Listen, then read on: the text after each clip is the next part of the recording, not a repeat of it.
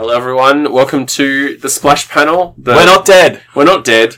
The the the, po- the podcast from two white guys who thought you'd like to hear about comics. We love it. We're just two white guys who are somewhat. Well, I'm single, uh, kind of. Alex is definitely not. Um, No, definitely. So we don't fit the entire stereotype of the two white guys podcast. We're, break, we're breaking the mold for our people. Represent. We um yeah we, we saw an article online that kind of hit a little close to home a satirical Yeah. article about two white guys starting up a movie Well, podcast. no, what I always say on this podcast, as I've said many times, is this is the only podcast where you can listen to two straight white males talk about comics.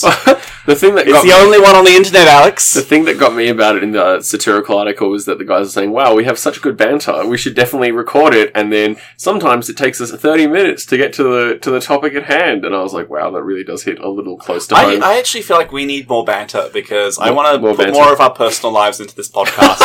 Try and build us up as characters because Oh Alex gosh. is like, no, John, we're focusing on the comics. I know it's all about the co- well. Theoretically, that's why people listen. no, people right? listen because they love us because it's like that the famous historian Alex Holmes and his podcast As said, where yeah. he where he talks about Hamilton. Oh, ding, there you go. Ding, ding. That's our that's our one. So we're definitely we we're, we obviously have brain damage and we're just stuck on the same three topics of conversation. So I really question anyone that's listening to this I podcast. I feel I feel like if we had um I mean bless you Australian audience, but I feel like in the US it certainly would be a bit um it's easier to build that kind of audience because there's so many local connections that you can build Yeah. on. Like even if you live in like X reasonably major city, you can go to the con the con that will happen there. That's true. Yeah. And there'll be all the people, whereas Canberra has, like, you know, bless it, GammaCon, which is growing and doing well, but even then, like, the biggest Australian con is probably like a, like a medium-sized US con. I may as maybe. well announce that my I will be doing a show at GammaCon. Oh, really? So, yeah, yeah, when because is I, GammaCon I do a parody nerd show called The Worf Review, where I That- dress up as a Klingon. You might want to explain that pun, John, because it's a very theatery pun. Yeah, okay, okay. So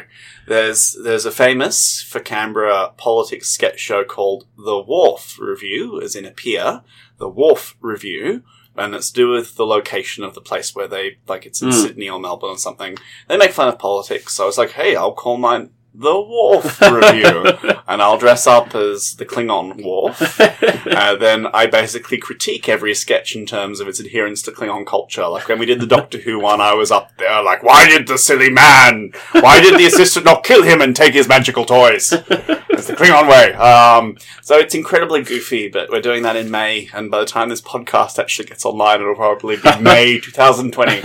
Um, but yeah, so we're, we're actually doing it at GammaCon, but it hasn't been announced yet because I still want t- people to buy tickets to the show we're currently doing. so please ignore this. No, no, but Or- it's like or- this or is like the. Omnibros group, so it's like Oh, yeah, that's cool. right. That's our, they're our primary audience. If you feel like catching Omni- a plane to Australia to see a local Yeah. Canberra con, there'll be a show there for you. Cause There'll be an amazing show that is fantastic if you just happen to be in Canberra, which is exactly like you've seen on The Simpsons. Exactly. It's exactly the Prime Minister's just floating, you know, having a hot dog on his belly in a rubber dinghy, and you know, you can just walk, you can ride a sheep to work. It's great. Um, so that's exactly what it's like living in Australia. There's, thro- there's throwing Sort of- stick studders. It's like we're joking, but also we're not joking. Like, yeah, it's like it's we're mini, we're hitting kind of a thing that is kind of Canberra. Yeah, well, especially like with stuff like local comic book stores where it's like people will just um like you talk to some of the US people and they're like, "Oh yeah, just flip down to like, you know, I was in like X county, you know, Virginia, and I just walked into their local comic book store and got I, this um, thing and it's like in Canberra, also in Australia, it's like you have comic book stores in the major cities Yeah. and that's it. We have two. We had a third one I loved, but it closed down. Is that House of time ago. Heroes? It was the one that was near Woden. Yeah, House of Because It was Heroes. really good. They had like a Street it. Fighter game. It was a nice guy. They got screwed on the rent by the landlord, and they had to shut down. They, I think he was moving to a mail order business, but Yeah. I don't know what happened. I think it's just like people when they give up in Canberra, they rejoin the public service.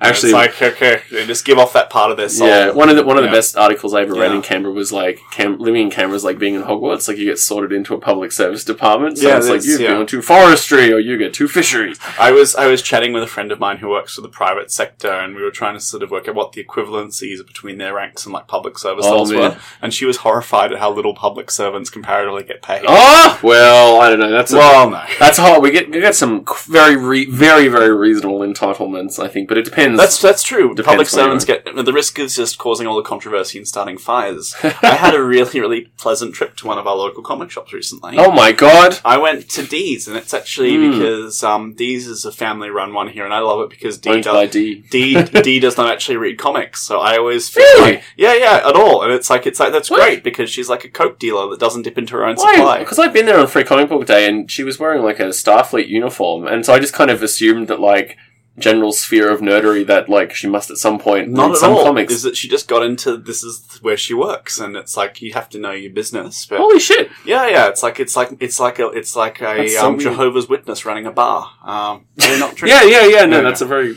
apt analogy. Yeah, oh my so god! it's like yeah, we had a really great time because it was just like they have they basically they actually have the comics on the shelves and it was reasonably priced. So we went in and we bought comics and we Yeah. made a day of it, Oh, and it that's was like, lovely. and then we then we stopped for ice cream. They've also really tidied up their story. Not that it They was have. Not that it was messy before, but it used Yeah. to be a bit more like um I've I like kind of one of those older stores you walk into and you've yeah. got the feeling that some of the books have been there Yeah. for a long time. Whereas Yeah. I think they've gone to a big effort to kind of uh, spruce Yeah. it up and I it feels very can- welcoming. They can get away with it because they're in a part of Canberra where the rent's probably not quite as horrifying as it is in the city. No, it took me ages to find them the first time because even Yeah, though they have a big sign, it's still su- it's on the side of a building that if Yeah. you unless you're really looking for it, you may not see it very well. Yeah, we just had a really lovely local comic Yeah. shop experience. No, I think I think I think they're definitely um they're really they're really lovely and it certainly it feels good to be like giving back to you know like Yeah. family owned uh kind of kind of stuff like 'Cause I'm that. in the process of trying to close my standing order at another The comic breakup. shop and, fa- and failing miserably. I know. because it's like I've, I've cut back to a few titles. I've tried to grandfather it so those titles I know will be can- cancelled Oh. my box until hopefully they'll just be like, oh no, those titles no longer exist. There's X Men title in it. Well, no, we got you. We got you the next X Men. It's so hard because it's like it's motivated. I think the high cost of single issues is definitely Oh, it's a crazy. because it has become sort of in, particularly in Australia where it's just more expensive. it's uh, hilarious. And it's like I've been the single issue dude because it's like how else am I going to supply Alex with his latest Tom King? You know, I'm buying comics for two. um, but at the same time, it just has. I just wanted to cut back and make it a sometimes treat. And yeah, that's why it's like it's been really hard for me to close my box after like seven or eight years because it's just like I don't want Yeah. to have that conversation. Like it's it's not it's it's it's it's not you. It, yeah. It's just that I can't do this anymore. Look, no, I look, I, I, I, I agree completely, and it's it's tough, and it's like, oh, especially you know in today's you know housing market where you, we're not all guaranteed giant mansions, and even those of us like myself who are lucky enough to be able Yeah. to purchase a house, like it's not Yeah. a big, it's not a big house Yeah. relative to you know how the inverted commas Australian dream used to spruik them, and so collecting single issues, which you will then want to collect Yeah. in trade format or omnibus format, Yeah. you you are you're you're double dipping in price and you're double dipping in uh, space. Because Alex is, of course, um, building a house right now. Yes, And well, not see- personally. I've, he is. It's like I built a house out of my omnibuses. essentially a picture. Superman in Kingdom Come, and that's exactly what it's like. He's just building his new fortress of solitude. Yes. I um, I of course, I really, really like crushed avocado, so I resigned to the fact that all that sort of uh, fatty avocado goodness is the reason I'll never be able to afford a house. I know it's all those single issues and avocados. You stayed home. I know, it's like that's, that's, that's the day. So I'm just reading the latest issue of Batman while eating an avocado. That's um, that's where I spend my money, not on the future. Oh my god! But yeah, it's it's just it's just crazy. And I mean, like, I think I'd like to. I just try our American listeners probably have no idea what that avocado thing Uh, was it, it was in reference to I can't remember whom, but it was Yeah. it was a, a politician saying basically the reason young people don't afford housing uh, deposits is because they spend too much money on smashed avocados. But we do. He was speaking the truth, Alex. we do spend too much on avocados. I guess ideally you want a housing market where you can have both smashed. I buy avocados I don't actually need. I have a problem.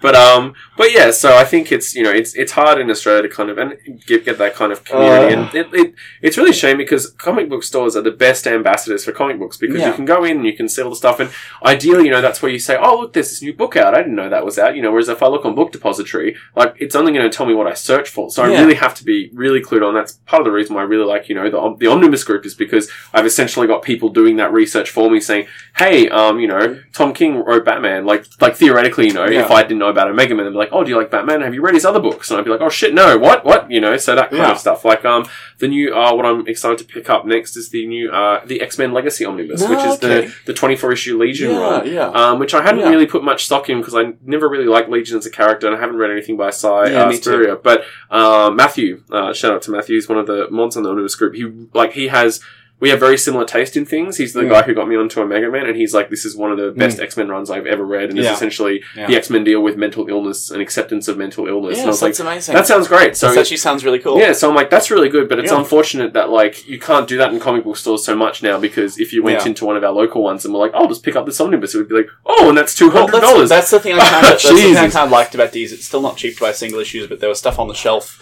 so I could literally buy that issue of Wasp I missed because it somehow didn't end up in my standing order. yeah. or I could, I could actually because it's like Yeah. I wanted to try the new Spider Woman, and yeah. it was actually it lived up to the hype. It was actually just a really good title. I've heard I've heard good things Yeah. about that as well. I think the only other store the only other store in Australia I really really want to visit because I've seen uh, All Star Comics in Melbourne, which are really lovely as well. Definitely one of those kind of like excellent brand ambassadors. Uh, is uh, Comics Etc. in Brisbane. Comics Oh, I, Etc. I in used to shop there. I lived in Brisbane. Oh, yeah, of course. Um, yeah, no, they're amazing. Their online prices are like oh like- yeah, they're incredible. fantastic. It's like particularly living in Canberra where you pay the Canberra tax on everything. yeah, it's. It's like, yeah, comics are just cheaper in Brisbane. I used to have a box at a store called the Daily Planet, but Comics Etc. has been around for a very long time. Mm. I still remember when, like, every every physical retailer, they start divesting of their massive back issue Oh, collection. yeah. yes. Because people just don't have those in comic shops anymore. No. They've only got a very limited selection, as they used to have a glorious Oh, selection. wow. And that was great as a kid because you could look, they had like Ditko Yeah. Spider Man, they had pretty much Wow. everything in their back issues. That's unreal. And then people bought it, and then they were having these insane sales where it was like everything was Whoa. was like nothing. I can't even remember. I think it may have even been a dollar. They just divested over the years, so I missed some of their really crazy sales. So I was Yeah. in Canberra. That's unreal. And I think it's really hard to kind of, Yeah. because I, I used to love, and I think everyone, one of the kicks of comic collecting comics is Mm, the put- is- Well, it's yes. putting together a collection, right? And when Yeah. it's tough, you're like, oh yeah, you know, like I'm very proud of what I've basically put together as my Greg Rucka question. uh, uh, sorry, Greg Rucka the question Yeah. um, run because Yeah. even though he didn't actually do a run on it, um, in terms of you know its collected volumes one through five, he's continued uh, Renee Montoya's story through five different volumes. That I kind of had to research like when he appeared, when they appeared, when they were written, uh, what order they should be read in, and it's that great kind of feeling of like, yeah, now it's this book, this book, then this book, fantastic, and that, that's really great. You know, when you finally get that issue you've been missing, and you're like, or when I've been reading older Mm. comics, you're like, oh my god, that's the issue where this thing comes from. Mm. Like, holy shit! Like, I'm really excited this year. There's a Mark Waid uh, Captain America omnibus coming. Oh, that'll out. be that's very good. Um, That's but it has good. my, it has the first. It took me ages Yeah. to figure out. It has the first comic I ever read in it, which is Oh, when uh, Captain America, um, he loses his shield and he, he swims into the ocean. Um, and I can't remember how because I had no fucking clue what I was reading at the time. I just knew it was Captain America. yeah. And he, um, I remember reading reason, that in high school. yeah, he drops his shield into the school, uh, into the to the school, into the sea, um, and he's like trying to rescue someone, and he's it's He just beyond loses- his yeah, reach, and he loses at the bottom of the ocean.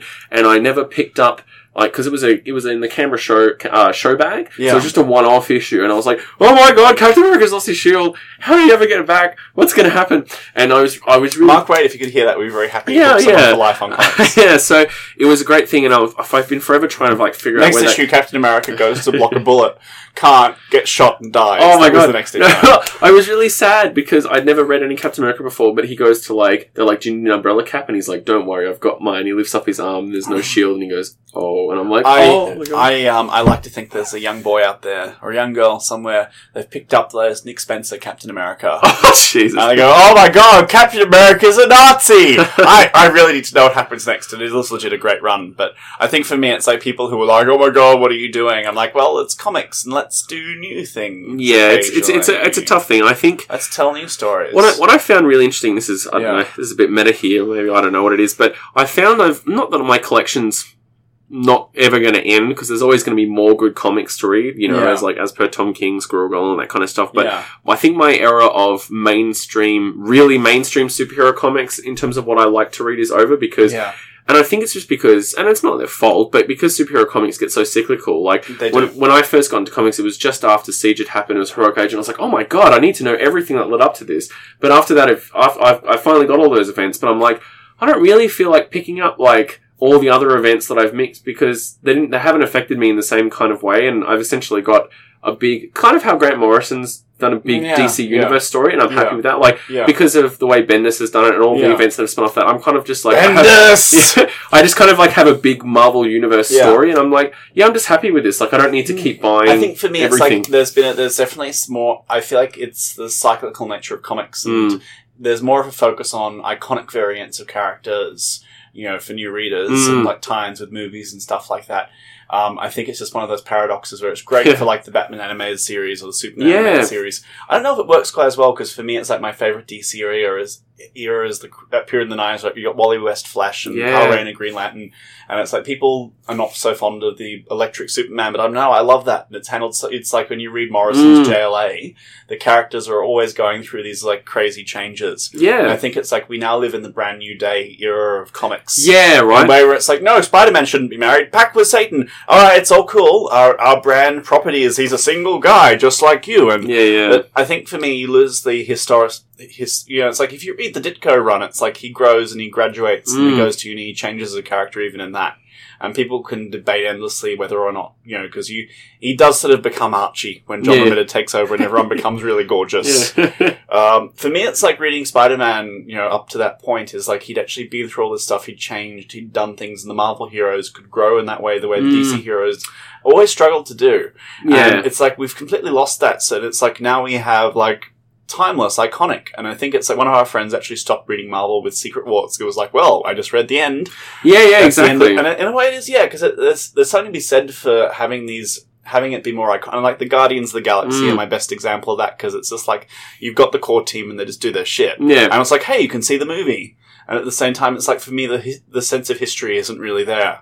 Yeah, no, and I think that's the really tricky thing with comics is that you don't want to be beholden to the history and forever Yeah. in service of it because then Yeah. otherwise you pause, Yeah. but you can't jettison it completely because otherwise people feel like they don't matter. And I think that was like the big error with like say DC's New Fifty Two Yeah. is that they made it feel like so many stories Oh didn't my matter. the, And then the and I- button is happening Oh, like next issue of no, Batman. That's like so Batman's bad. investigating the mystery of Watchmen. Oh, and responsible for things being bad. And Tom King's writing it. Isn't this, this is the most Tom amazingly awful But Tom King ever? might be writing a New Gods book, which is wonderful. well, that would be is- fantastic. Which, is so, which would be great. amazing, yes. And I think, and Yes. yeah, it's and it's like that. Say, like, um, like with the X Men, like Yeah. you get some amazing. yeah, You get. It's just. I think for me, it's always the feeling that stories matter, and I think, um, you know, if you read a story and you feel like it's not going to matter in the long run, you like, and especially if the writer knows it, it just feels it just crap, and you're like, why, Yeah. why am I doing this? Whereas, I think, um, the reason DC has. Or theoretically, it should have, and they've kind of flipped Yeah, back and yeah. forth wildly between this compared to Marvel's. They have their legacy characters, so you can actually they'll never grow Batman. Like Batman's Yeah. never going to be like,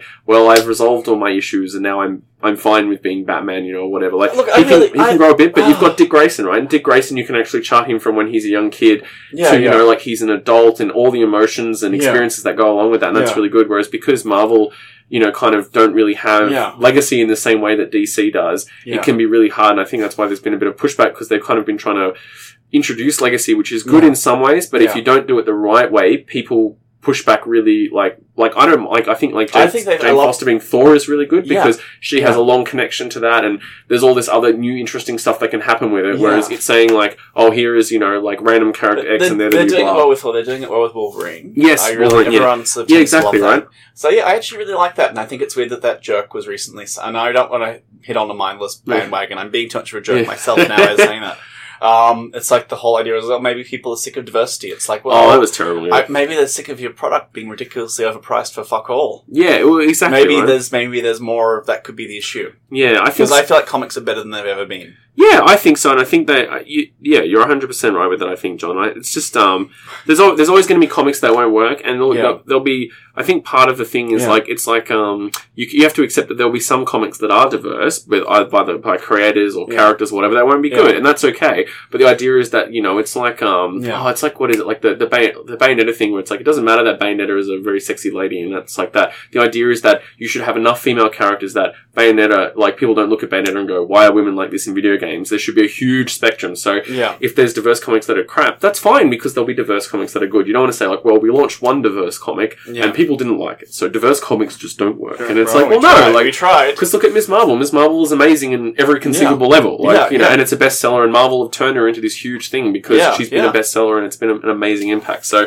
there'll be some stuff that doesn't work, but just it's like Hmm. look at uh, any any early comics creation or any early history. Like look at the X Men. You know, like you read the Giant Size Uncanny and they kill off a bunch of characters in the first bit, and you know they slowly work out what's going to work in the team, and then you get the characters that stick around. And it's only by giving them that chance. Like Wolverine's only iconic because he's been given a chance He's and been he's been developed worked on. extremely well. Yeah, whereas I think um, I, uh, Movie Bob did a great um, little video on Luke Cage, basically being like, it took about forty years for Luke Cage to end up where he is because he's like, you know, That's like true. like it was only only really in the two thousands with Bendis of all people Yeah. who brings Luke Cage on and kind of like finds that good middle ground between you know like Oh. not not black exploitation but you know kind of like not disregarding his you know his I'm never going to be ready to read another Bendis comic. I just, I'm just not. They're just. He writes the most. Everyone's like, "Hey, no, we're just the, we're blasé about our action. There are no stakes in this story. hey, yeah, gritty, gritty and realistic. I use, I look at, read my realistic dialogue and and and and, and be bored. That's like Oh, Bendis. I feel like Bored Ben- like Bendis. Well, I, really. I think Yeah. I think I think um, without getting on too much, Yeah. I think Bendis is when Bendis is passionate about a project. I think he does Oh. really well. Like Alias is fantastic. I think when Alias is very he, I think when he gets told that like, oh hey Bendis, you have to do something. Like I felt like his X Men run. I was like, I feel like he's just like, well, what would be a good change? Okay, this will change stuff, but like he doesn't. He's not doing the change with respect to like like well, what's happened with the X Men in Yeah. terms of we were talking Yeah. about stories like not working. What's happened with the X Men at Marvel is just like it's just killed me. Like, do you mind if I spoil it for you? Are you okay with that? Um, because it's like I can okay, spoil the end because of now- IVX because a different movie studio Yes. has the rights. to Oh. I know So that's. everything's like, hey, you know what's really cool? Inhumans, they're your I new know, X. yeah, that's a. Lo- I think it's weird Uh, because Marvel, they- they- Marvel don't want to kill their own cash. I cow really like that they brought back the original X Men just as kids. I think that's a fine conceit. Because I, I read a bit of Rucka's um, Cyclops series. That was where I great. just like, I'm dealing with the fact that my It's future amazing. self is kind of a cunt. Uh, but also, like, let's have Star Wars adventures. And I Yeah, was like, wow, yeah. that's great. Well done, Yeah. Greg Rucka. That- I expected to hate that book, and I thought it was wonderful. But um, Yeah. did, can I spoil the end Because of it was IVX Greg for you? Rucka. Yeah, go for it. All right. So basically, it turns out that. Um, and spoilers, obviously, for the end of IVX. Yeah. Uh, Emma Frost ba- goes back to being a villain, Oh, essentially, no. which really upset me Oh. because um, basically it turns out Cyclops had died like earlier, and Emma Frost had created a giant psychic projection to basically convince everyone that Cyclops died for their sins to save them against the Inhumans. yeah. And she's like, "Oh, I'm doing it because Scott would want it this way." But it's super frustrating because I think. How's that villainous? That's Oh just- well, that's ba- well, basically, she. Oh, I can't remember Yeah, exactly yeah. what happens, but she does a whole lot of other dickery on top of it. Like it's and, and essentially at the end, Yeah. she it's like Emma Frost wearing Magneto's helmet, and she's like, "I am a villain," and I'm like, "Oh God." Uh, if she actually said that as a line of dialogue, I would have loved that. So Almost, much. I I, would have loved that. I am Uh, a villain now. Look at my villain helmet. I know, but it's just really frustrating because I think like Emma Yeah. Frost is one of those great characters Yeah. is because it's she's she's one of those few characters or not few she's one of those great characters that only work in the tradition of Western comics where over a period of different creators Yeah. over diff- many years Yeah. she's evolved consistently Yes. but she's Yes. changed and it's and like so Emma Frost well not now I guess but Emma Frost say at the beginning of uh, Car- uh Kieron Gillen's run which is one of my favorite albeit you know very cut short X-Men runs Yeah. her uh, versus say at the at when she first appears in Claremont's run, it's you know it's the same character, and you Yeah. look if you can look back to say Yeah. how did she get from there to there, it makes sense, and that's really good. And the fact that they're just like, oh, we're out of ideas, we better make Emma Frost a um a villain now. Yeah. I just like oh, it, like you said, it's like that brand new day setting where it's like how here's Well, an original well, idea, I remember one of she's my, a villain. I really loved a line in um, in uh, Neil Gaiman's Marvel 1608. Mm, It's like it's like where the like the 1608 version of the thing is talking to Mister Fantastic, Yeah. saying, "Will you ever be able to cure me?" And Reed's like, "Well, I think it's unlikely because the universe has a bias towards stories, and you're more satisfying the way you are." yeah, I don't. Have you read? Did you read um Kieron Gillen's Journey into Mystery run? I haven't actually read very much Kieron Gillen. I think a little, a little. I think bit, you would a really enjoy bit. him. He's really fantastic. Yeah. He's I can't. He's, He's, a a, bit Star like Wars a, writer now, isn't he? Yeah, he was. He wrote Darth Vader. Oh, well, Um, in that case, I love him. Yeah, yeah. His and his X Men run Ah. was his X Men run was really good, but unfortunately mired in like Yeah. three crossovers, and then he just left the book. Um, Yeah. But he was one of the first people I think since Grant Morrison to really try and inject a lot of new characters and Into the X and, and try and do stuff, um, which was really good. I do find the sort of the conservatism in terms of characters rather than it's actually yeah there, there is back. Ah, I I can't so say it's universal because Marvel does mix it up. Yeah. Like the current Avengers are just weird, and it's like Yeah. I like that.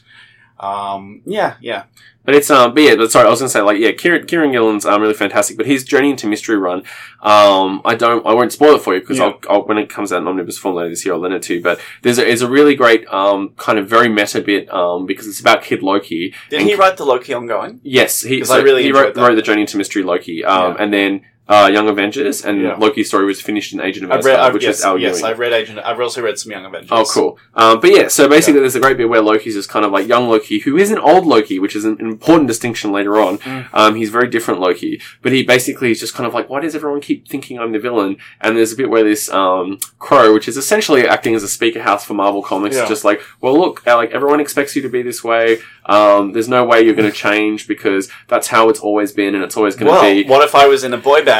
Yeah, yeah, no. Loki. which which is what which is what I really like because it's that kind of thing. And he's like, no, but I want to change, and Yeah. like change is really good. And they're like, yeah, you might think that, but like it's just ultimately it's not what everyone wants. He played with an agent of Asgard because that was much stories. Because, Yeah, because. Loki re-announced himself as essentially the goddess of stories at one point. yeah, that was good. Because a I lie like is how a you- story, and that was really fun. But of course, Secret Wars just you know Oh. crashed into that series like a train, as it yeah, did with so, many others. so many of them. I really enjoyed the um, Vote Loki, which was very very short. I haven't, I haven't, I haven't read that yet, but I read issues, part of it. but it but was looks- that was fun. That was fun because he just he becomes female because he, he's testing whether or not this will appeal to soccer moms. so yeah, just- yeah, yeah. I, li- I like modern Loki. yeah. No, I think, I think, and it was really interesting because it was like of all people from about. I don't know, 2010 to like Yeah. 2006, Loki was actually the Marvel character that went through the biggest ongoing arc Yeah. and change of all people, and it was great because because he was um again like someone like Emma Frost because he's not a marquee character, even Yeah. though he's a well known enough to get people writing Yeah. him in his own series, but like Yeah, you know he they could change him whereas like um as with thor Yeah. you can't you can do a bit with thor but you know that ultimately it's going to end up at the same place and i think Yeah. that's like like with Brubaker's cap run cap ends up at starts basically at the same place sorry ends at the same place but it it's a hell of a ride to get there. yeah, and also you get Bucky because Yeah. because Bucky is the character that you can develop. You get Yeah. like so much of the emotional journey is Yeah. Bucky's, which is well, really Cap's really been amazing. through some really huge changes as well. yeah, well, interested to read the Nick Spencer one when it's all I'm, I'm really done. loving it because Nick Spencer actually has a sense of humor and it comes out through the Red Skull. Like in one of the recent issues, there was a bit where it's like they, they're watching their country being bombed to hell Yeah. by Shield, and he's like, "This is going so well. America's falling from my track." Uh, oh, Oh my Nick God. Spencer. Now I feel like now we've lived up to our stereotype. I know, We're it's- very enthusiastic. Let's actually talk about Grendel Let's because talk about yes, I've had a bit of a break, unfortunately, where we've just been busy doing other things. so- yes. uh, we're up to Christine Spar, I think. Well, I think we I think we covered her a little A little bit. bit, yeah, yeah. So basically, she's the daughter of um, uh, the girl Grendel adopts, no, Hunter Rose adopts, I should say, um, and through a series of unfortunate events, as Lemony Snicket would say. As say, yes. Yeah, a, a series of unfortunate events.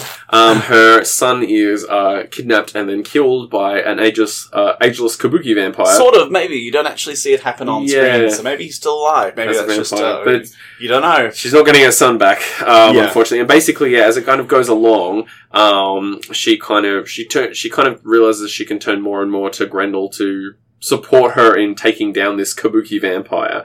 Um, and along the way, she ends up with a um, with a ta- I think it's a taxi driver. Is he Brian Li Sung? I can't remember how he gets involved. Um, but Taxi he's dri- no, he's the- he's her romantic interest. no, he's Um, not. He's the um. He's the. He's a producer. That's right. Sorry, yes, he's Yeah, the producer on the like- on the kabuki. He's the only. He's the only member of evil Kabuki troupe that isn't actually evil. Yeah, yeah, he doesn't realize it. Uh, that's Yeah. right.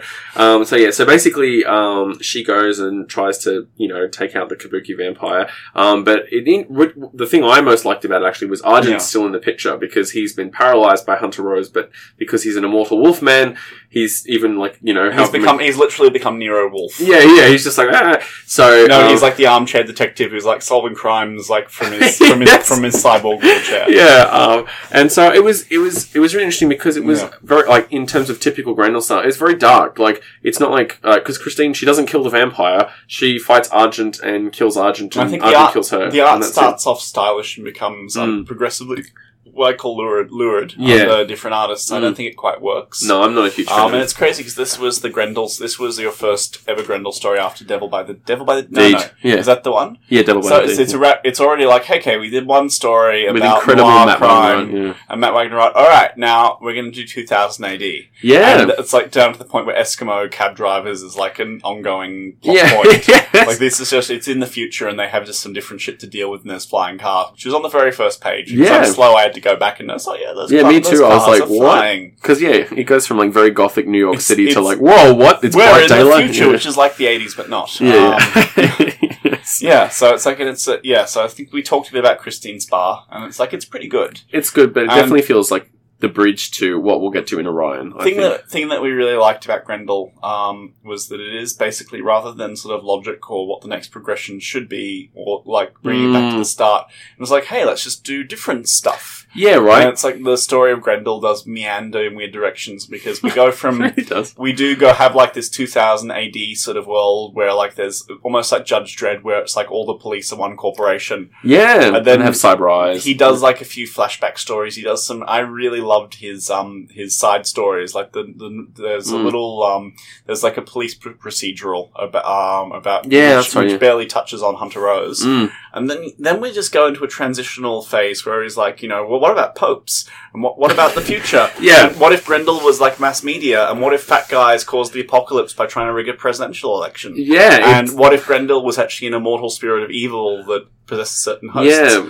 And that's kind of the direction it evolves in. Yeah, right, and it's yeah, exactly, and it's it's very kind of um, it's a it's an interesting link how he bridges it because in my head they're like the, my two favorite parts of Grendel, the Hunter Rose stuff, and then the Orion stuff, which is like way like five hundred you know Yeah, years too. in the future. Me too. Um, and so Christine Sp- Spar and Brian Li Sung are kind of like this interesting bridge where, and you can almost like, it's interesting watching it because it's like you're watching the creativity happen in real time where Yeah. it's kind of like figuring out, okay, so this is like, this was going to happen. And I like how he ties up the, Yeah. the Hunter Stuff with, you know, uh, Argent killing Christine Spar and Christine Spar killing Argent. And it's Yeah. kind of like a very, it's a very Grendel ending where it's like, oh, well, I kind of feel like, like Hmm. she killed an enemy, but she didn't kill the real person she wanted to kill. And she kind of killed maybe start- one of the good she guys. goes from like, hey, I'm trying to sort of rescue my son to, to like, you know, murder cops because they're cops. Yeah, yeah, and it's just like, Yeah. oh wow, and Yeah. like you and you start to see her kind of like drive insane, and then the Brian Li Sung one, which is again like, which is her lover, which gets really creepy because the way it's framed for him is like you hear, you read the Grendel like thing speaking in It's his like ear he's going insane and he's hearing Grendel's voice. Yeah, his and- decision at the end is to kind of stifle Grendel by almost committing suicide by cop yeah, to yeah, sort of stop the Grendel virus here. yeah, and it's interesting because Matt.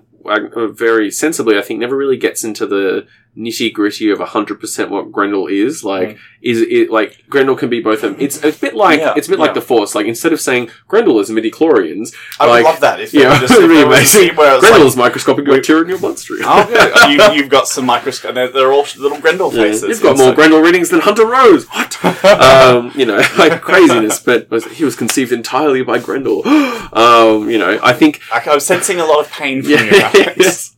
So I think, uh, like, obviously, it's it's like the Force where you know something's there. Like, it's not Yeah. it's not just a figment of someone's imagination. Yeah. but it's kind of really vague and mm, uh, and and that lets them play with it a lot as well because as you say like basically there's this really it's almost hallucinatory because it happens very quickly in the way it's all drawn and laid Yeah. the kind of bridge from um the, the near future of like you know 2050 or whatever to like the far future of 2500 and there's Yeah. like like you said the guys try to sell Grendel and there's a nuclear war in there and it all goes to hell And then it's like the Catholic Church turns out to be super important, and there's Yeah. struggles and yeah exactly Yeah. so we end up in a in a future in like 2500 Well, or like whatever they, they flirt with a Mad Maxy sort of world. yeah yeah Briefly, and then it sort of settles down, and we're back to a more sort of really, really sort of shitty future fantasy. Yeah. So not not quite 2008 AD. Not quite, but it's. I Yeah, think it's there. It's a bit like it's like Blade Runner, where it's kind of like it's the future, And but this things is like are shit. because this keep in mind this is all a Grendel ongoing series because Yeah. they go back and he, Matt Wethington does the Hunter Rose stuff later. Mm. And for, so it's like you get your Christine Spar, you get some side stories, you get the third Grendel, Mm, oh, who's yeah, the one that's a yeah. bit of a dud, but and that's that's another really Yeah. the art He also has the lamest mask. he does. His hand sewn mask. I'm like, there. It's like if you were a vigilante in real life. yeah. Well, Hunter Rose came up with that mask, whatever. It's like yeah. you, you can see like vigilantes with their cosplay leveling up. Yeah.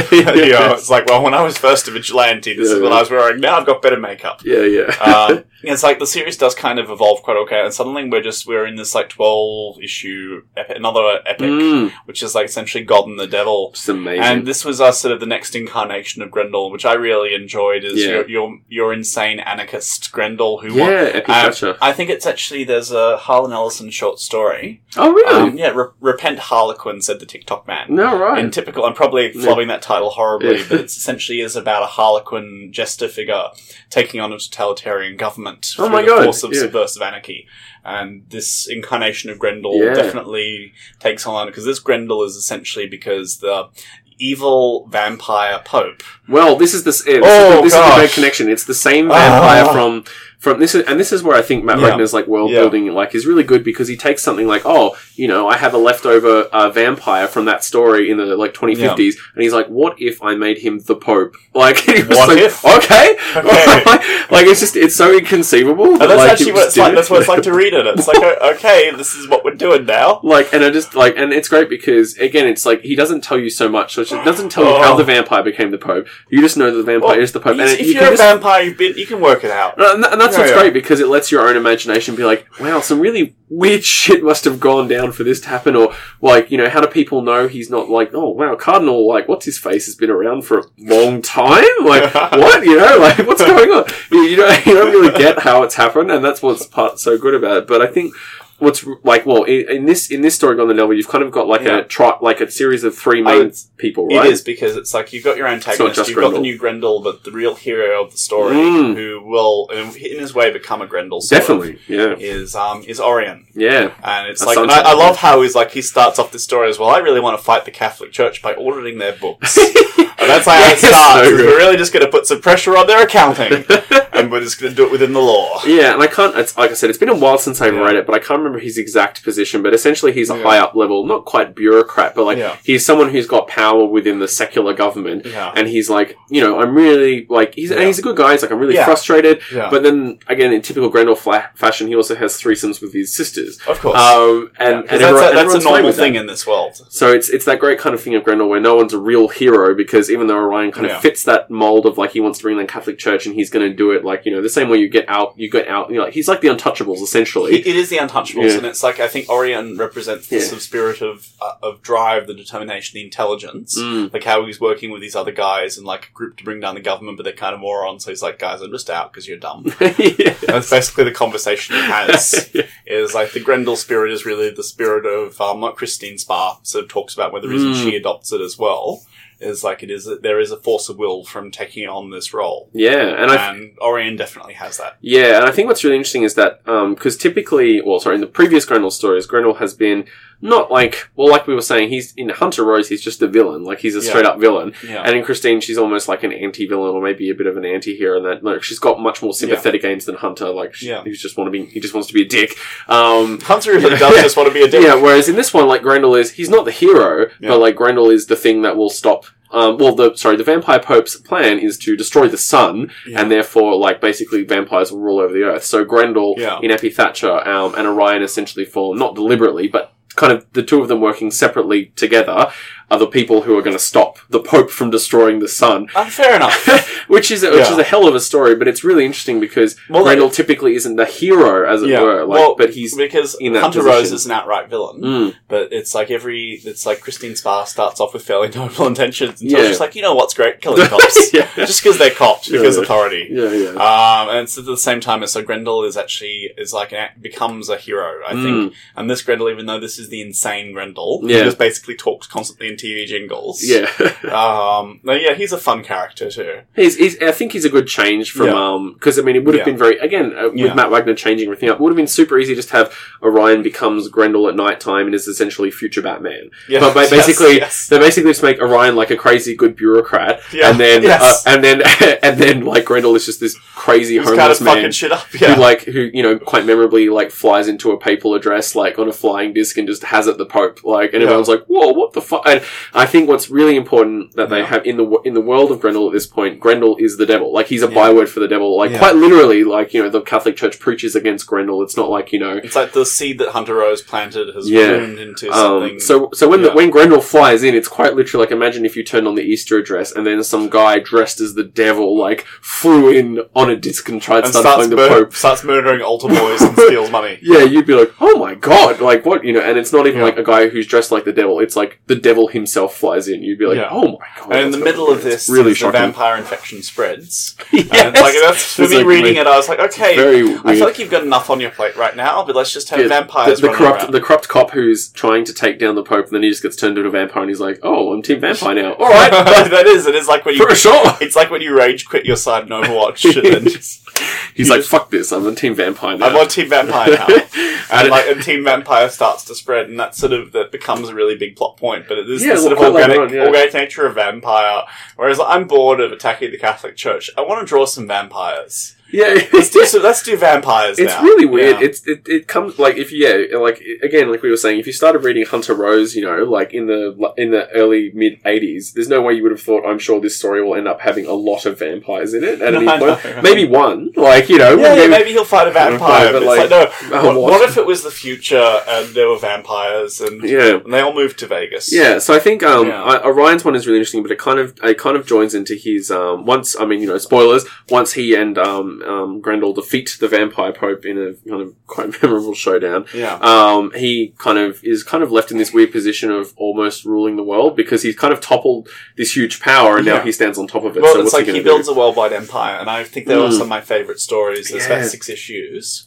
Um, so like the story of his rise to power, and he becomes Grendel Khan, of and it's very yeah. it's very consciously intended as kind of a Camelot because he's got his Mm. priestess, he's got his magician, it's just random Yeah, yeah. psychic Australian. yes, that's so great, Manny. Is G'day, Manny? g'day, mate. I'm a psychic. Yeah, I I can, love your, and- I can read your mind. and it's not even like you want, me, you other- want me to use my psychic powers to take this cocaine to South America?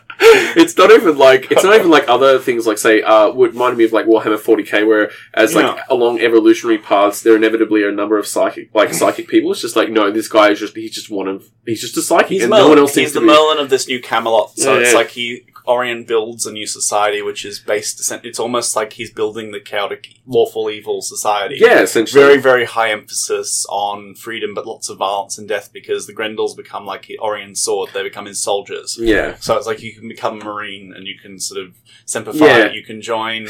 uh, you can join. Uh, I really enjoyed this because it seemed very um, informed by history in a way. well yeah I felt quite well researched because he was basically telling the story of like almost the journalism of how how a Mm. man can run to rule the entire world. yeah And the setbacks and the the conflicts and the truces in his personal Yeah. life, and it helps that he's got really like his partner's a really likable character. Yeah, the lady who um who you first see you know grows older Mm. with him. Yeah, so I really enjoyed those particular stories. I thought it was, it was it was definitely the time I felt like even though Orion is building like a worldwide uh, dictatorship Yeah. like it's one of those things Yeah. where you're like oh well it's a benevolent dictatorship Well, so to I save, feel okay to save humanity, because in the context Yeah. of the world, it's like he is the best sort of thing going. Yeah, and it's and again, like it's Yeah. really interesting because Wagner Yeah. never Wagner, Wagner never really kind of spells out, even in subtext, um, kind of what he's necessarily trying to say. He leaves a lot of up to your interpretation. So you could, I could easily imagine some people reading Yeah. this and being like, "No, like Orion shouldn't have done this, and it would be better humanity destroy itself than fall under this kind of dictatorship." Whereas I'm kind of more like, "Yay, lawful evil, destroy the vampires," and like that's a Well, huge thing. The vampires hole up in Las Vegas. Well, it's like yeah, yeah, because the vampires hole up in Vegas, and then they become amazing. like on the reservation where they're sort of kept alive because no one can quite bring themselves. Feels like a just- very dark sense of humor there. Like, from yeah, I know, I know. like- so it's like it's like it really is just like the further adventures of Vampire Cop as he ironically becomes the bloated vampire pope he sought to fight. Uh, so and it's like yeah, he become he becomes so physically immo- so um, physically immobile because he drinks so much blood, and he just gets dragged around everywhere by the vampires. Oh, so no, it's like so I feel like it is Wagner just doing whatever he wants to do, and that's that's that's the fun spirit of this. is, yeah, and I think it's Yeah. it's great because it kind of ends with like you know Orion having co- essentially conquered the world, and he has No, um, it ends with Orion getting himself I was pregnant. going to say, oh, sorry, that's right. yes, also, And- and, also all their faces baby. on, um, also on uh, all their Yeah. faces on Mount Rushmore, which I really love. I know. Which also has Elvis on it, which is fantastic. So it's like the original four no, plus because, Elvis. because during Orion the apocalypse, Elvis is one of their best popes, and that's that's why everyone remembers Elvis. So I think it's it's amazing how Wagner manages to kind of like have this. He has the quite a dark, realistic universes in some ways, but he oh. also manages to slip Yeah. a bit of surrealism in there. Yeah. So it's kind of like again, you know, to, to our favorite punching bag, Batman, Superman. Yeah. like that's like like Grendel is darker than Batman, Superman by a long way. But not as silly. But but that's the thing is that Yeah. like there's a bit of laughter where you Yeah. just you chuckle and it helps relieve the tension as you're reading it. Like you're like, oh Yeah, Elvis is on Mount Rushmore, like oh you know, as opposed to Batman Superman, which is just like we're very serious. No, very silly. Um, so yeah, but it's it's it's really good and it's great. Kind of like it's like reading about a book about Napoleon or something Yeah. like that because you know obviously Orion kills a lot of people, but he's doing it in the service of a noble cause. You know, Yeah, yeah. and also you get the good feeling he has he has the um he has the sun disk, which is the vampire pope's weapon, Yeah. which is like hugely powerful. Yeah. And so it's kind of like having the, you know, America having the nuke when no one else has it kind of feeling. And it's great because, you know, if he was really a bloodthirsty rule, he'd just nuke everyone. Yeah. But he saves it for like one use against Japan, again, of all places. Yeah. Um, and then they're like, oh, we're sorry, we're sorry. And then, yeah, um, and then everyone surrenders after he uses it once. And then he very smartly, uh, takes out the essential parts. So Because he's he has a lot of common. Because Orion's actually he's a smart dude. And Yeah, he, very he smart. plans quite cleverly. And that's the interesting part to me is that we're even not even in the fucking 1990s yet. This stuff is so ahead of its time. Yeah, that's crazy. right? Um, when these originally published, and it leads into the final story of the Grendel Mm. ongoing series, which is um, has Grendel Prime. Yeah. And I love it because it's essentially, hey, I've done enough 2000 AD, I've done enough Mad Max, I really want to do some fucking Star Wars. Yeah, yeah. It's, he even has, that's He, is, crazy. he has a lightsaber, and it's about like the, the prince and the sort of taking him away and Yeah, being yeah. on the run from stormtroopers. yeah, yeah, and that's it's right. also hey. the same time Game of Thrones because it is Mm. essentially Cersei Lannister yes, I is in saw that. charge That's very insane. Yeah, and, And, the butler who's the power behind. Uh, and the butler that's power, and it's like, and there, I love their It's scenes were so much fun because she's just so she's I'm insane. and you, out of her butler, and he's like, "Don't worry, I'll take care of you." And you're like, "Oh, Jesus Christ!" I know, and she's like playing with her dolls and going just more and more crazy, and that ranting about how people people. Oh feel that's what George R. R. Martin wanted to do with Yeah. Game of Thrones before he lost control of it. You just have. Cersei just going like, "Why are you bringing your problems to me? I'm the queen. I'll just have you murdered."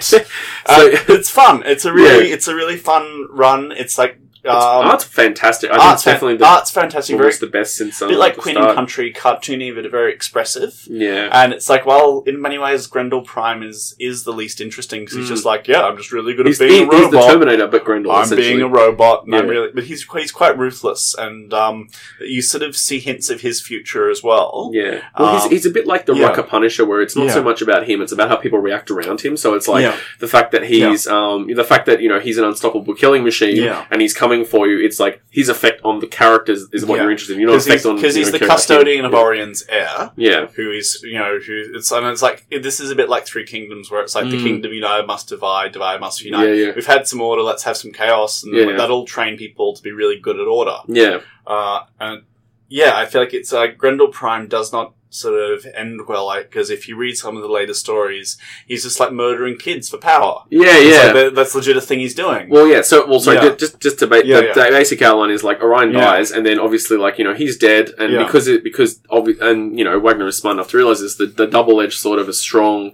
dictatorship is when that leader goes, everything is fucked. Like you know, Yeah. Alexander the Great. yeah, Um, and so basically, Orion, however, is a smart guy. He knows this. Um, so basically, he sets up a the Terminator version of Grendel, who's one of his most loyal gen- generals, and makes him the perfect Grendel yeah, um, to protect his young son. And so his young son, he to basically Grendel Prime kidnaps the Yeah. son, as it were, and takes Yeah. him around the world. And it's great because it's also part of Orion's plan to tr- essentially train him up, rather than having him being like you know a palace kind of you know silver spoon fed um, monarch. He was a guy who have had real experience, who have had to earn his place um, as a Grendel Khan. And so when it ends with um, with uh, Jupiter on the throne, you're kind of like, I've got the feeling that everything's going to be all right, I and then and Everything's gonna be all right. now. yeah, and it's like, I, you know what, Grendel Prime? I think this That is was the beginning good- of a beautiful friendship. That was a good Star Warsy ending where he has the ultimate weapon now. Everything, and they tied up all the loose ends because it was the last issue of the Grendel Yeah, ongoing issue right, yeah. fifty. So they kind of Well, Grendel Prime has a lightsaber as well, by the way. He To add does. to the That's- extra that's thing, the Star Wars red of it. He's yeah. just running around fighting stormtroopers with his lightsaber. which is amazing. So um, yeah, so it's like I feel like he just wanted. It was like Matt Wagner just wanted to draw stuff that was cool, and he Yeah. did. He drew lots of cool stuff, and they even deal with like vampire fat dude. yeah, they close know- off the vampires, yeah, they, they just great. basically they just basically just wrapped up the loose ends. Like, well, that's kind of the end of it. Um, Yeah. and that's uh, where that's sort of. It's where the comic series ended for a long time, apart in, in Yes. terms of the Grendel And continuity then from there's start to there's finish. the non-canon non-canon Grendel tales. Yes, uh, which which, are- we haven't read, but No. um, Matt Wagner says aren't canon. Oh, really? Yeah, yeah. Oh, well, they're coming out in an omnibus later this Oh, year, that's so we can interesting. revisit them. Yeah, they yeah, finally um, reprinted them. it's like that. This is There's the some point, good this ones. is basically the point where he they revisit Hunter Rose and we get the black and white short stories. Mm. and we get like all these different creatives coming in and doing some really cool Hunter Rose Yeah. stuff. Um, we've had the amazing Batman Grendel crossover, Yes, and then the significantly less amazing uh, Uh. Grendel second one. which has Grendel Prime in it, which is kind of like, oh yeah, and the, but it does have the fantastic. Uh, well, sorry, later on we get that fantastic Greg Rucka novel, which is yes, and there's the, a yeah, a the only canon Yeah. Grendel that's not written by Matt Wagner, I think, which is Ah, yeah, I think that's about right. which is amazing. It has yeah. great interior, like Well, kind of. Wagner does the art for it. He He, does does, it, these yeah. great illustrations. But um, but yeah, Matt. Yeah. Uh, sorry, uh, Greg Yeah. Rucka's uh, writing was really good because it starts off. Um, basically, it's the story of an ancillary character from Grendel Prime, who's the bodyguard of um, one of Orion's sisters. yeah, Um, and basically, it's kind of like her journey to find to find honor in being a Grendel again because she was a Grendel. But it turns out actually everything went to shit. Uh, Jupiter got murdered. Yeah, he had lover. really bad choice in ladies, and he got Yeah. murdered, and then everything kind of went came shit again. Yeah, and so the and like I said, it's Yeah. very Three Kingdoms. Everything's broken apart. So it's not so broken apart. People know who Grendels are still, Yeah. but like, and that they're not to be fucked she's with. but, she's on yeah. her devil quest to find Grendel Prime. When she finally finds him, he has his own quest to become more perfect as a Grendel by losing the last bits of his humanity. Yeah, and basically ends up being Metal Metal Gear Grendel. Oh god, he, yeah, he, he a cyborg ninja and he fights Metal Gear. Yeah. Thank you so much, Greg Rucka. Thank you so much for this. It was amazing. And then he rips out a bad guy's spine, and that's basically like, that's our novel. Yeah, and it's it's Oh, it's really so good. It's really good, and it was it was great Yeah. because um, Yeah. uh, Greg Rucka does an amazing job of touching on pretty universal I can't themes. imagine Greg Rucka just making anything worse. It's just like, Yeah, well, this it's was a really really great, great. series. Let's finish with some Greg Yeah, Rucka. and I started off thinking, oh, Susan, whatever. I don't really care about her, like Yeah. at, at all. And then uh, by the end, I was like, I'm really invested in her character. Like Yeah. she was really good, and it was that great kind of you know, in a world where honor means essentially nothing, and everyone thinks your honor is shit. What's Yeah. the point of that- like being is, honorable? This is a bit like Matt Wagner going, "Hey, you know what's cool? Japanese shit." Uh, Yeah, it's like, what if the Grendels were like samurai? Let's do that. for yeah, yeah, yeah. It's great. But there's Yeah. lots of great fight scenes and betrayals and stuff like. It was, it was Oh a my lot- god, it was a great. it was a lot of fun. It was a good. It was the last one I read. It was a good little finish to my very, very, very long Grendel Odyssey as I got my way through this. Well, sorry, and then there was that's right. No, sorry, there was Devil Quest, which is at the end, which is Prime's quest to find Hunter Ah, this is why the way it's co- the way it's collected weirdly- is interesting because you Yeah. can read it either in chron- the way it's Mm. written or in chronological order.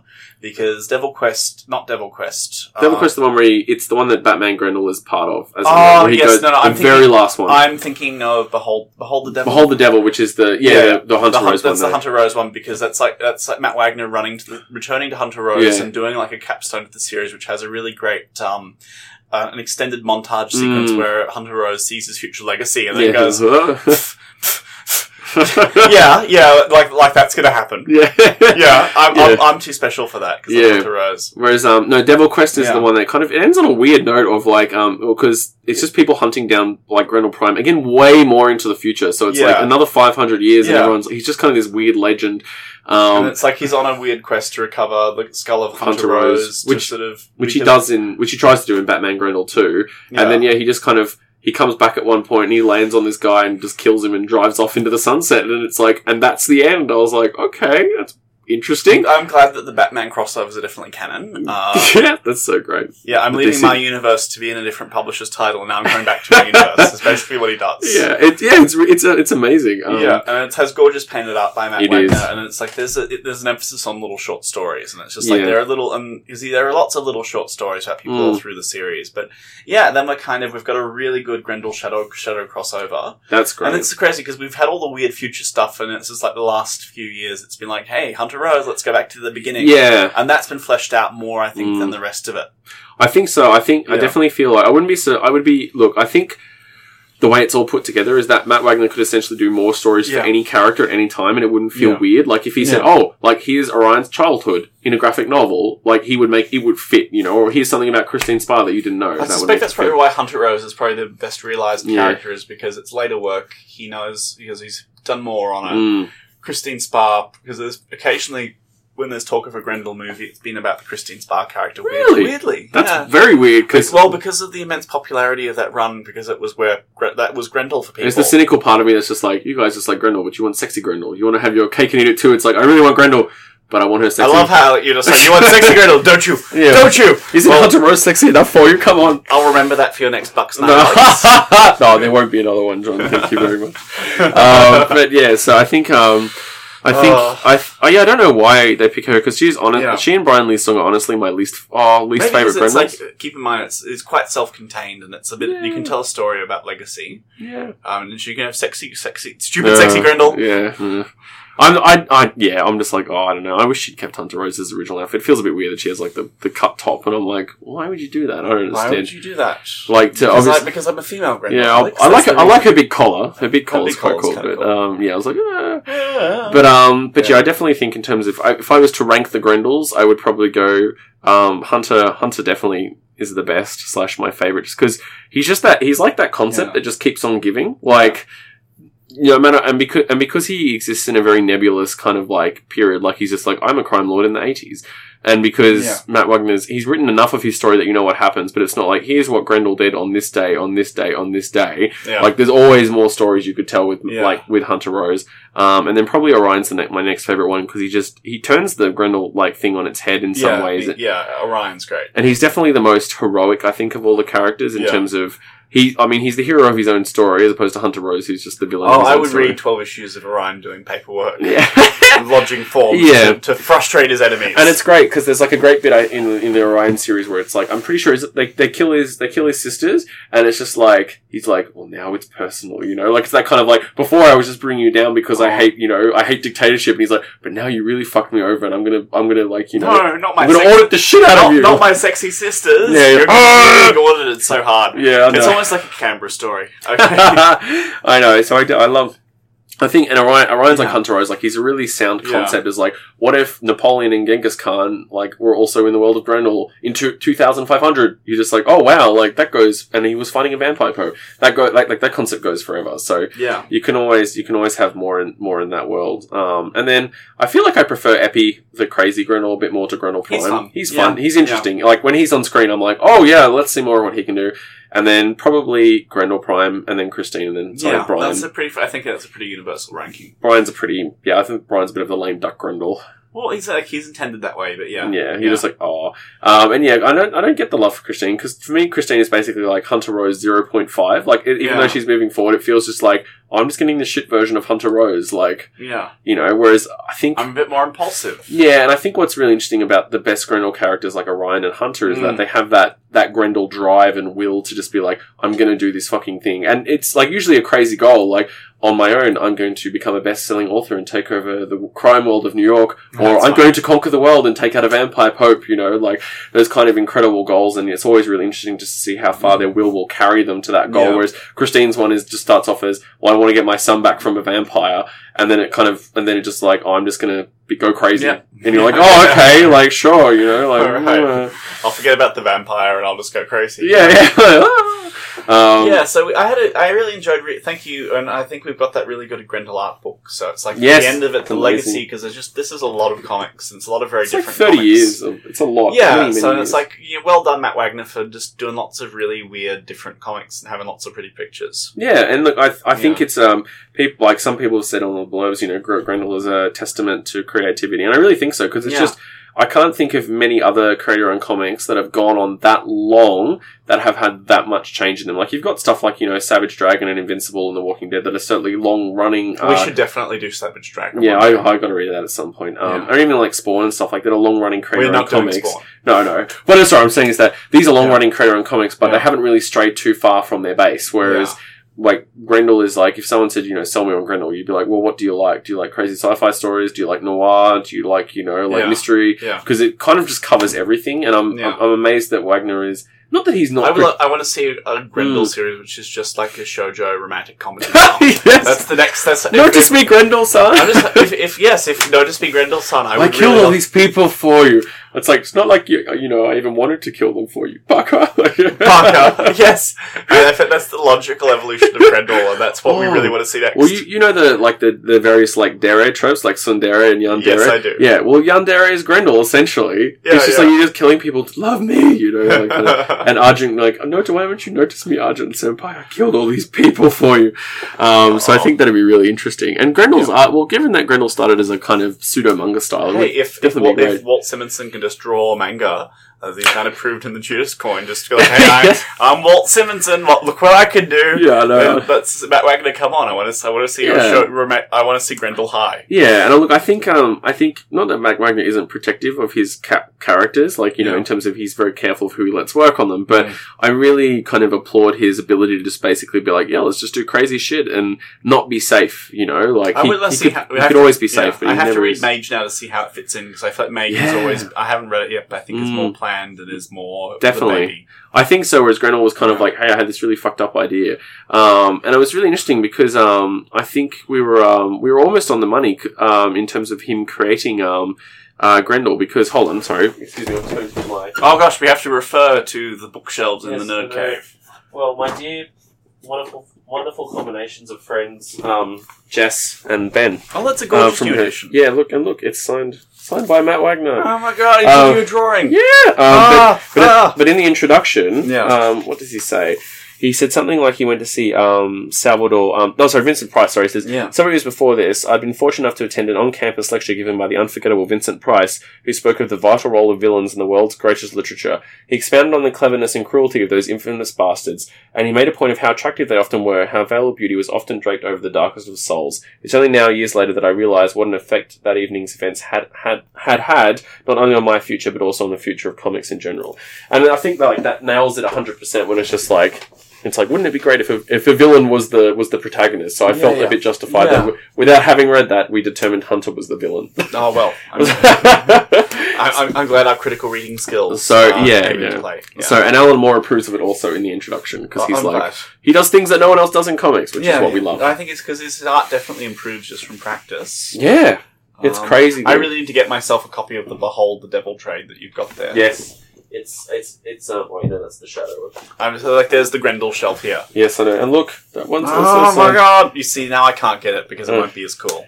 Because I really, lo- I, re- I It's think my beautiful art favorite, is um. my favorite story, I think, was Behold the Devil. Um, because it just it was sort of almost like a capstone to the series. Yeah, and it's like even though kind of like retrospectively Wagner has had like Devil by the Deed Yeah. done in um yeah. done in um oh yeah there's the great like spread page here The spread all page, the yeah. full stuff. I do Um, feel like I need this. Um, even though in Devil by the Deed it's retrospectively been done in red and black and white, which is kind of Hunter's like go-to coloring now. It wasn't originally, whereas Yeah. um, um, oh, was it? What's this one now? Sorry, Behold the Devil. Whereas Yeah. Behold the Devil is kind of like Wagner taking all of the years of Grendel, all of like the everything, Yeah. and then just putting it like into And it one does thing. fill in some of the gaps as well. Yeah, exactly. Yeah. yes, that's right. Um, so yeah, it's definitely it's really frustrating because as it's collected in the omnibus, it happens at the end of the Hunter Rose volume, Yeah. and it doesn't really kind of you don't really get a lot of what it's referring to. Um, whereas if you read it at the end, you're like, oh wow, like so kind of you know all this kind of stuff. So yeah, definitely. Um, I'd say probably the best way to see if you want to get into Grendel is on eBay, especially if you live in the US or UK, you can get um like ten dollar copies of the hardcover of Devil by the Deed, and it's definitely worth owning in hardcover and on large art. So I would get that. But if you like that, just pick up the Dark Horse omnibuses and then um yeah. read through those, and you'll figure out what stuff is meant to be read in what order at some points as well. Yeah. Um, but yeah, we hope you've enjoyed Grendel. Um, and now John's going to tell you Well, what he's going to be doing oh. the next couple of weeks, right? Okay, so um, as we point out, Alex is getting married, so that's why we've been a bit inconsistent with it, getting our stuff online. We're like, hey, listen to our Logan review. Let's how many weeks late? Yes. Uh, yeah, so it's like I'm going to be taking over the podcast, and I'm just going to fuck it up as much as I can. Alex will be in Japan going, no, what's happening? He'll have to come That's in six months' time. That's in six months' time. You're not So- going to have it for six months. Yes. You will have it for six weeks. and we'll Yes, yes. Uh, so when are you actually going? I'm going. So I'm going on my honeymoon in Oc- Yeah. late October through to early December. Oh, okay. I But- probably don't need to start next weekend then. No, I was going to say, well, you still might want to because I Yeah. have, I have obviously my wedding, and then Yeah. I have a mini honeymoon just to Melbourne to see Book of Mormon, Ah. and then Oh, wow. oh, very exciting, and then Yeah. um, but then I also have a house coming through, so I may well be quite be busy. Okay, so, I'm taking over the podcast next couple of episodes. So we've planned. Um, so we've got uh, my friend Jack who writes our theme song, and we've got Jay who's the other half of the Rogues Refuge because Georgia is often a guest on the podcast, and we're go- because they're both very talented musicians, and I'm music autistic. so we're going to essentially have an episode about some of the music of comics and music of comic musicals. Ah. My plan right now is to make everyone listen to the Superman musical, so Oh it'll just be us lying around a microphone going, "Why?" Well, I'd be re- I'd, I'd be remiss to point this out because the, the best musical comic I can think of is uh, Phonogram. I don't know. Have you read or heard of no, Phonogram? no. Phonogram is well of all to bring it back Wow, full circle. well. Kieron Gillen. Uh, Yeah. It was Kieron Gillen and Jamie McKelvie of Young Avengers WicDiv fame. Um, it was their first work together, and basically it's set in it's set when it's written, so early two thousands Britain. Yeah. Um, and it's like, what if music was magic? So it's that great kind of like, Oh, what if this metaphor was real? So it's kind of like about um, the first volume. They've just Yeah. released Image has just released a collected version of all three Yeah. series called the Complete Phonogram, but you can probably get it digitally for a bit yeah. cheaper.